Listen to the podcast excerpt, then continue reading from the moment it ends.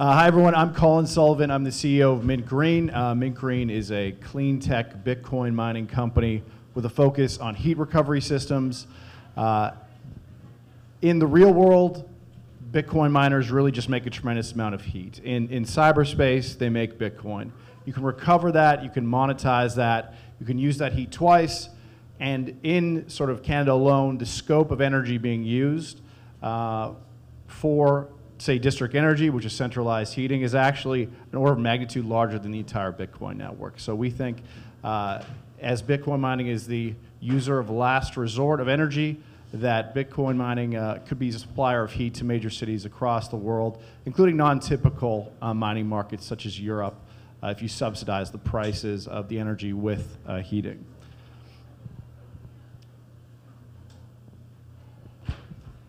Sure, I'll introduce myself. Uh, Kent Draper, I'm with Iris Energy. Um, we're an institutional Bitcoin miner and proud to say that the bulk of our operations are right here in BC, uh, which is not, not uh, necessarily well known, I think, in the community here, but um, we have 160 megawatts uh, of operational projects in BC, uh, which is, is a pretty significant amount.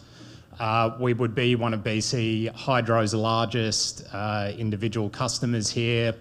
Um, for us, it's a, a, great jurisdiction to be in particular because the energy here is predominantly renewable, uh, powered mostly by hydro with a little bit of wind mixed in.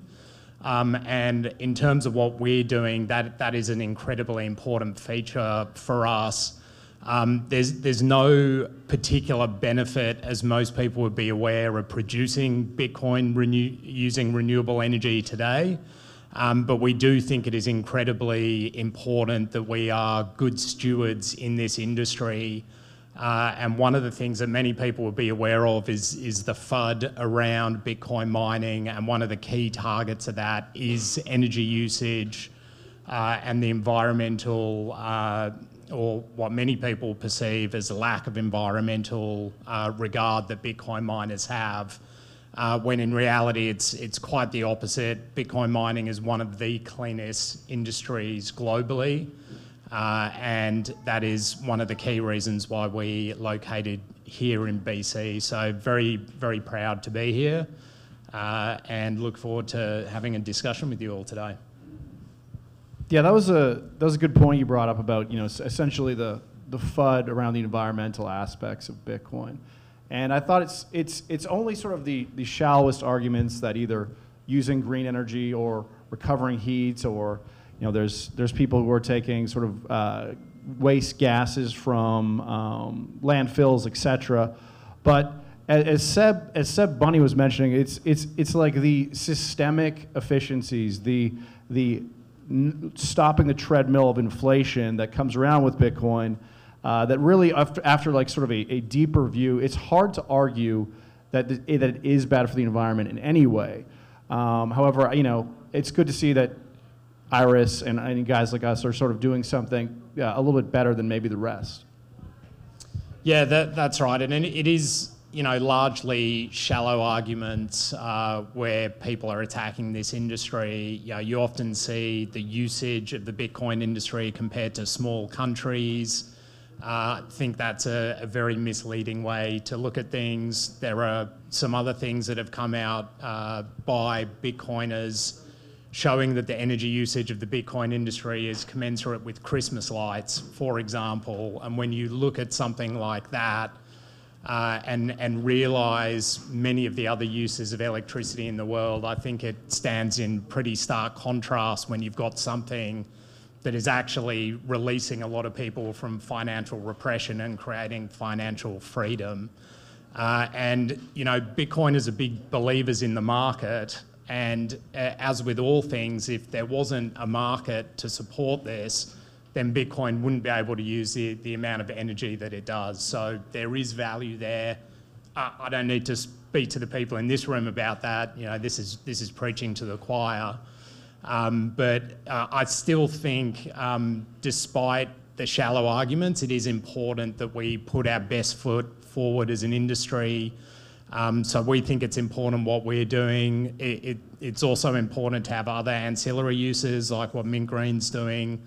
Um, and we do as an industry need to continue to uh, improve um, in this regard and, and make sure that know, we can come up with, with suitable counter arguments and points because it is a it is something that is probably one of the most common attack vectors on Bitcoin.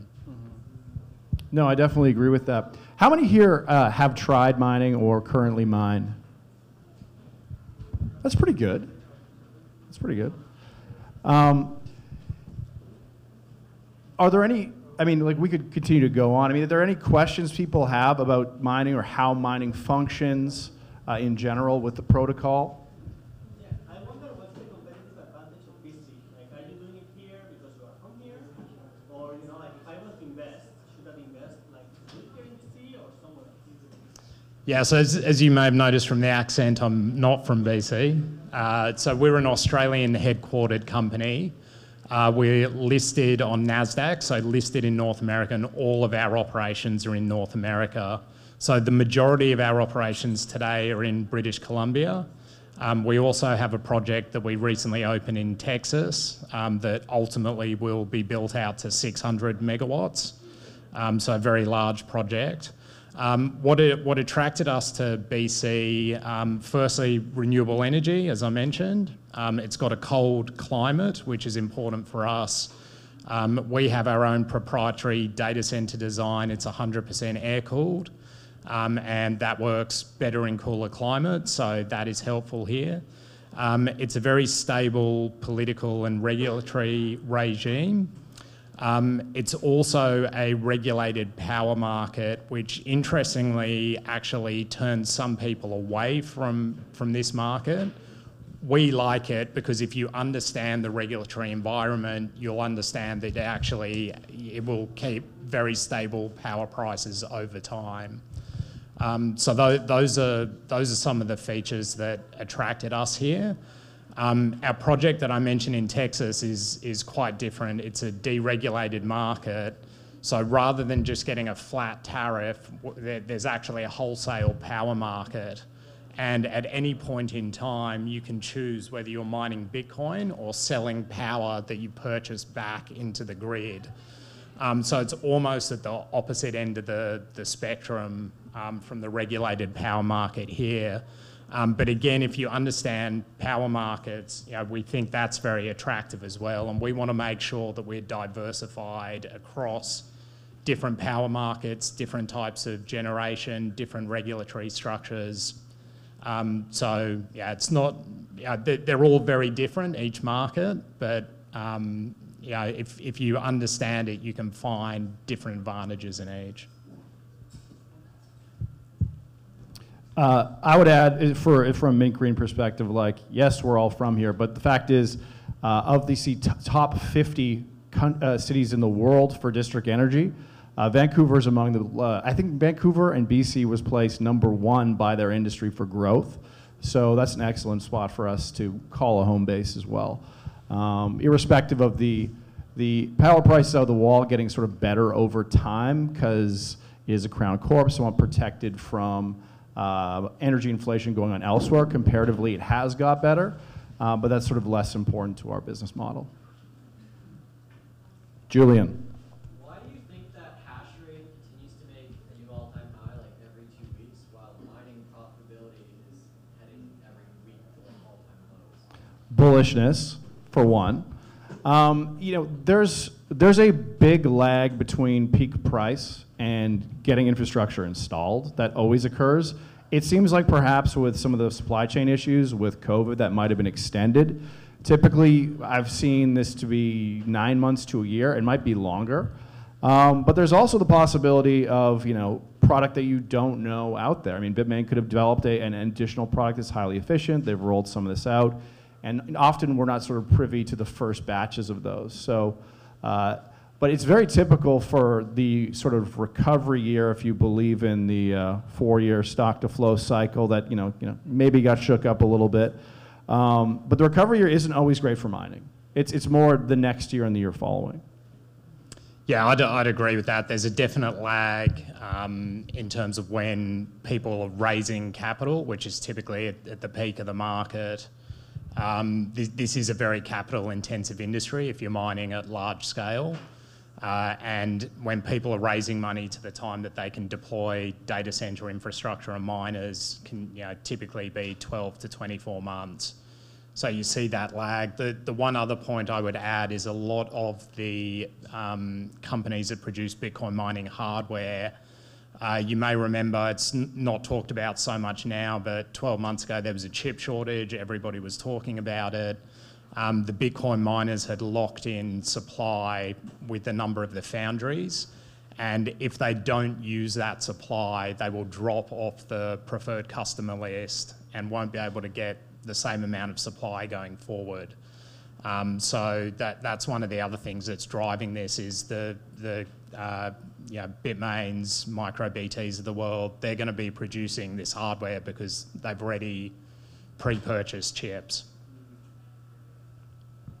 Yes, sir. Yeah, I just got a question just for home miners, for example, like I run a couple of CryptoFlow space heaters at S9 and stuff like that. Awesome. But um, for more efficient, like for central air, like does Mint Green have a solution for homes? Like if you want to actually install like an AT Infinities into your home, or that's still sort of off the shelf for all of us? Yeah, there's there is actually uh, at least one person here involved in a company doing that kind of thing. We're more focusing on the sort of city scale district energy side. We may do also smaller boiler units, um, but not likely getting involved too much air to air. It's sort of the immersion areas where we kind of specialize.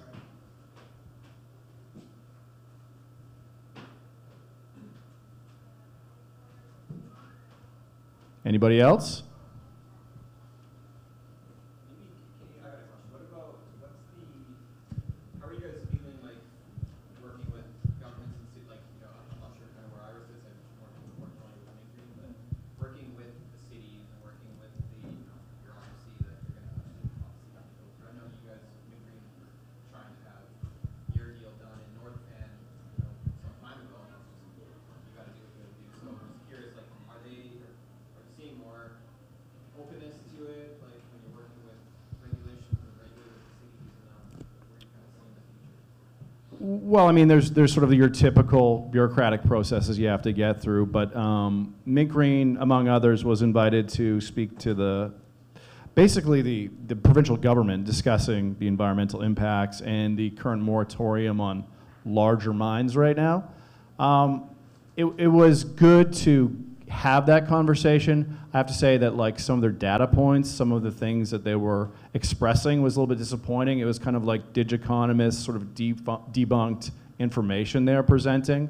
Uh, and although largely a lot of the economic opportunity and the sort of diversity of different things you can do with mining hadn't been contemplated. It was kind of cool, and it was very um, uh, humbling, but they, they were aware of what we were doing. And I think they see that a little bit differently, and I think there's going to come, some legislation is going to come out.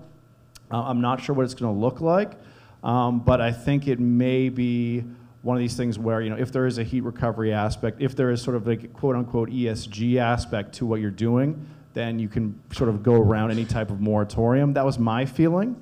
Um, but that kind of red tape is, is, is dangerous, in, in my opinion, and I feel like you need to. Uh, I mean, who's, who's, who's making that value judgment on some of that stuff It is a bit concerning, I would say. But they heard us out. We supplied some information to them. Uh, we hope to continue to stay in contact with them and educate them on Bitcoin Bitcoin mining. Yeah, I mean, it's, it's certainly a very big challenge. Um, so, particularly here in Canada, a number of provinces have taken uh, a stance against new Bitcoin mining connections. Um, so, BC Hydro has one, Manitoba Hydro. Um, they also have one in Quebec as well. Um, it's we, we, which makes things very challenging. As I mentioned, you know, we're not from here originally. This is a globally competitive industry. Um, Bitcoin miners can locate anywhere in the world uh, where you can get an internet connection. Um, so, you know, I, I think it is uh, a shame that some of these policies have been enacted and, and short sighted. Um, there are a, a, number of huge positives that Bitcoin miners can bring um, to the to the countries in which they operate. As I mentioned, it's a capital-intensive industry, so a huge amount of investment. That requires a lot of jobs. Um, so at most of our sites during the construction phase, we have in excess of 100 uh, people working there. Um, we have over 70 people employed in British Columbia um, after only a couple of years of operations. Most of those are in regional uh, communities that have suffered mill shutdowns or closures in the lumber industry uh, and going through re- really hard economic times. And we've been able to come in, revitalise those economies. Uh, we obviously have somewhat future proof jobs in terms of, of what we're doing around data centres and tech innovation. Uh, Iris, in particular, has a number of uh, community grants programs that it runs. So we have uh, up to $300,000 annually within BC alone um, that we make available to the communities in which we operate for, for community projects. Uh, we work closely with, with First Nations in um, all of our projects. Uh, we've made a number of very substantial grants to First Nations bands. Um, so, you know, the, these are some of the benefits that you can bring on the on the uh, economic and social side.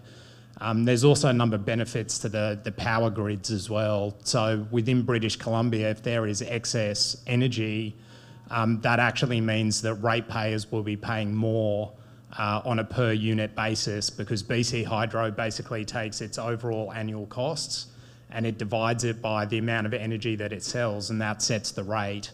So if they've got energy that is otherwise being wasted and they can sell that to customers, it actually reduces every ratepayer's rate. Uh, and in somewhere like Texas, um, which you know, isn't as big of an issue here because of the amount of hydro generation, um, but in somewhere like Texas, it has a huge amount of wind and solar. Um, Bitcoin miners act as a, as a large flexible load, um, which provides huge benefits in managing the grid. So, you know, it's a, it's a real shame, I think, the, the stance that some of these um, governments have taken. You know, we hope with education, uh, that we can turn some of that around because we are doing a, a lot of good things in these economies. Yeah, no, I mean, I, I believe that Bitcoin mining will do the electric grid what streaming services have done to broadband. It's the demand, the supply, the demand, the supply meets the demand. It's, it's like supply side economics. And that ultimately just exactly, it increases the, the proliferation of, of green energy, it increases energy abundance. Um, there's a lot of talk about like saving energy, like we need more energy. Energy is not finite. You know, there's lots of ways to get it that are uh, not carbon intensive. Uh, and in, in, this particular country, I think there's one of five ways we could power the entire country easily. Uh, we're so rich with natural resources. There's been no sort of leadership uh, in energy policy, and it's to our own detriment, I think. But I think that our industry uh, can be a leader in this and, and hopefully can open some eyes in that regard.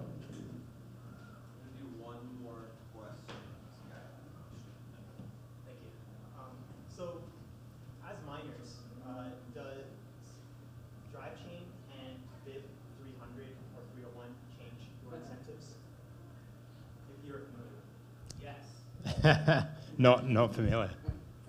I, haven't formed an opinion on that yet. I need to talk to my confidant, uh, Will, so I'll uh, pick his brain on whether this is a good uh, change or not. That'll be my first question. I should. Yeah, you're right. Yeah. Thank you. Thanks, guys.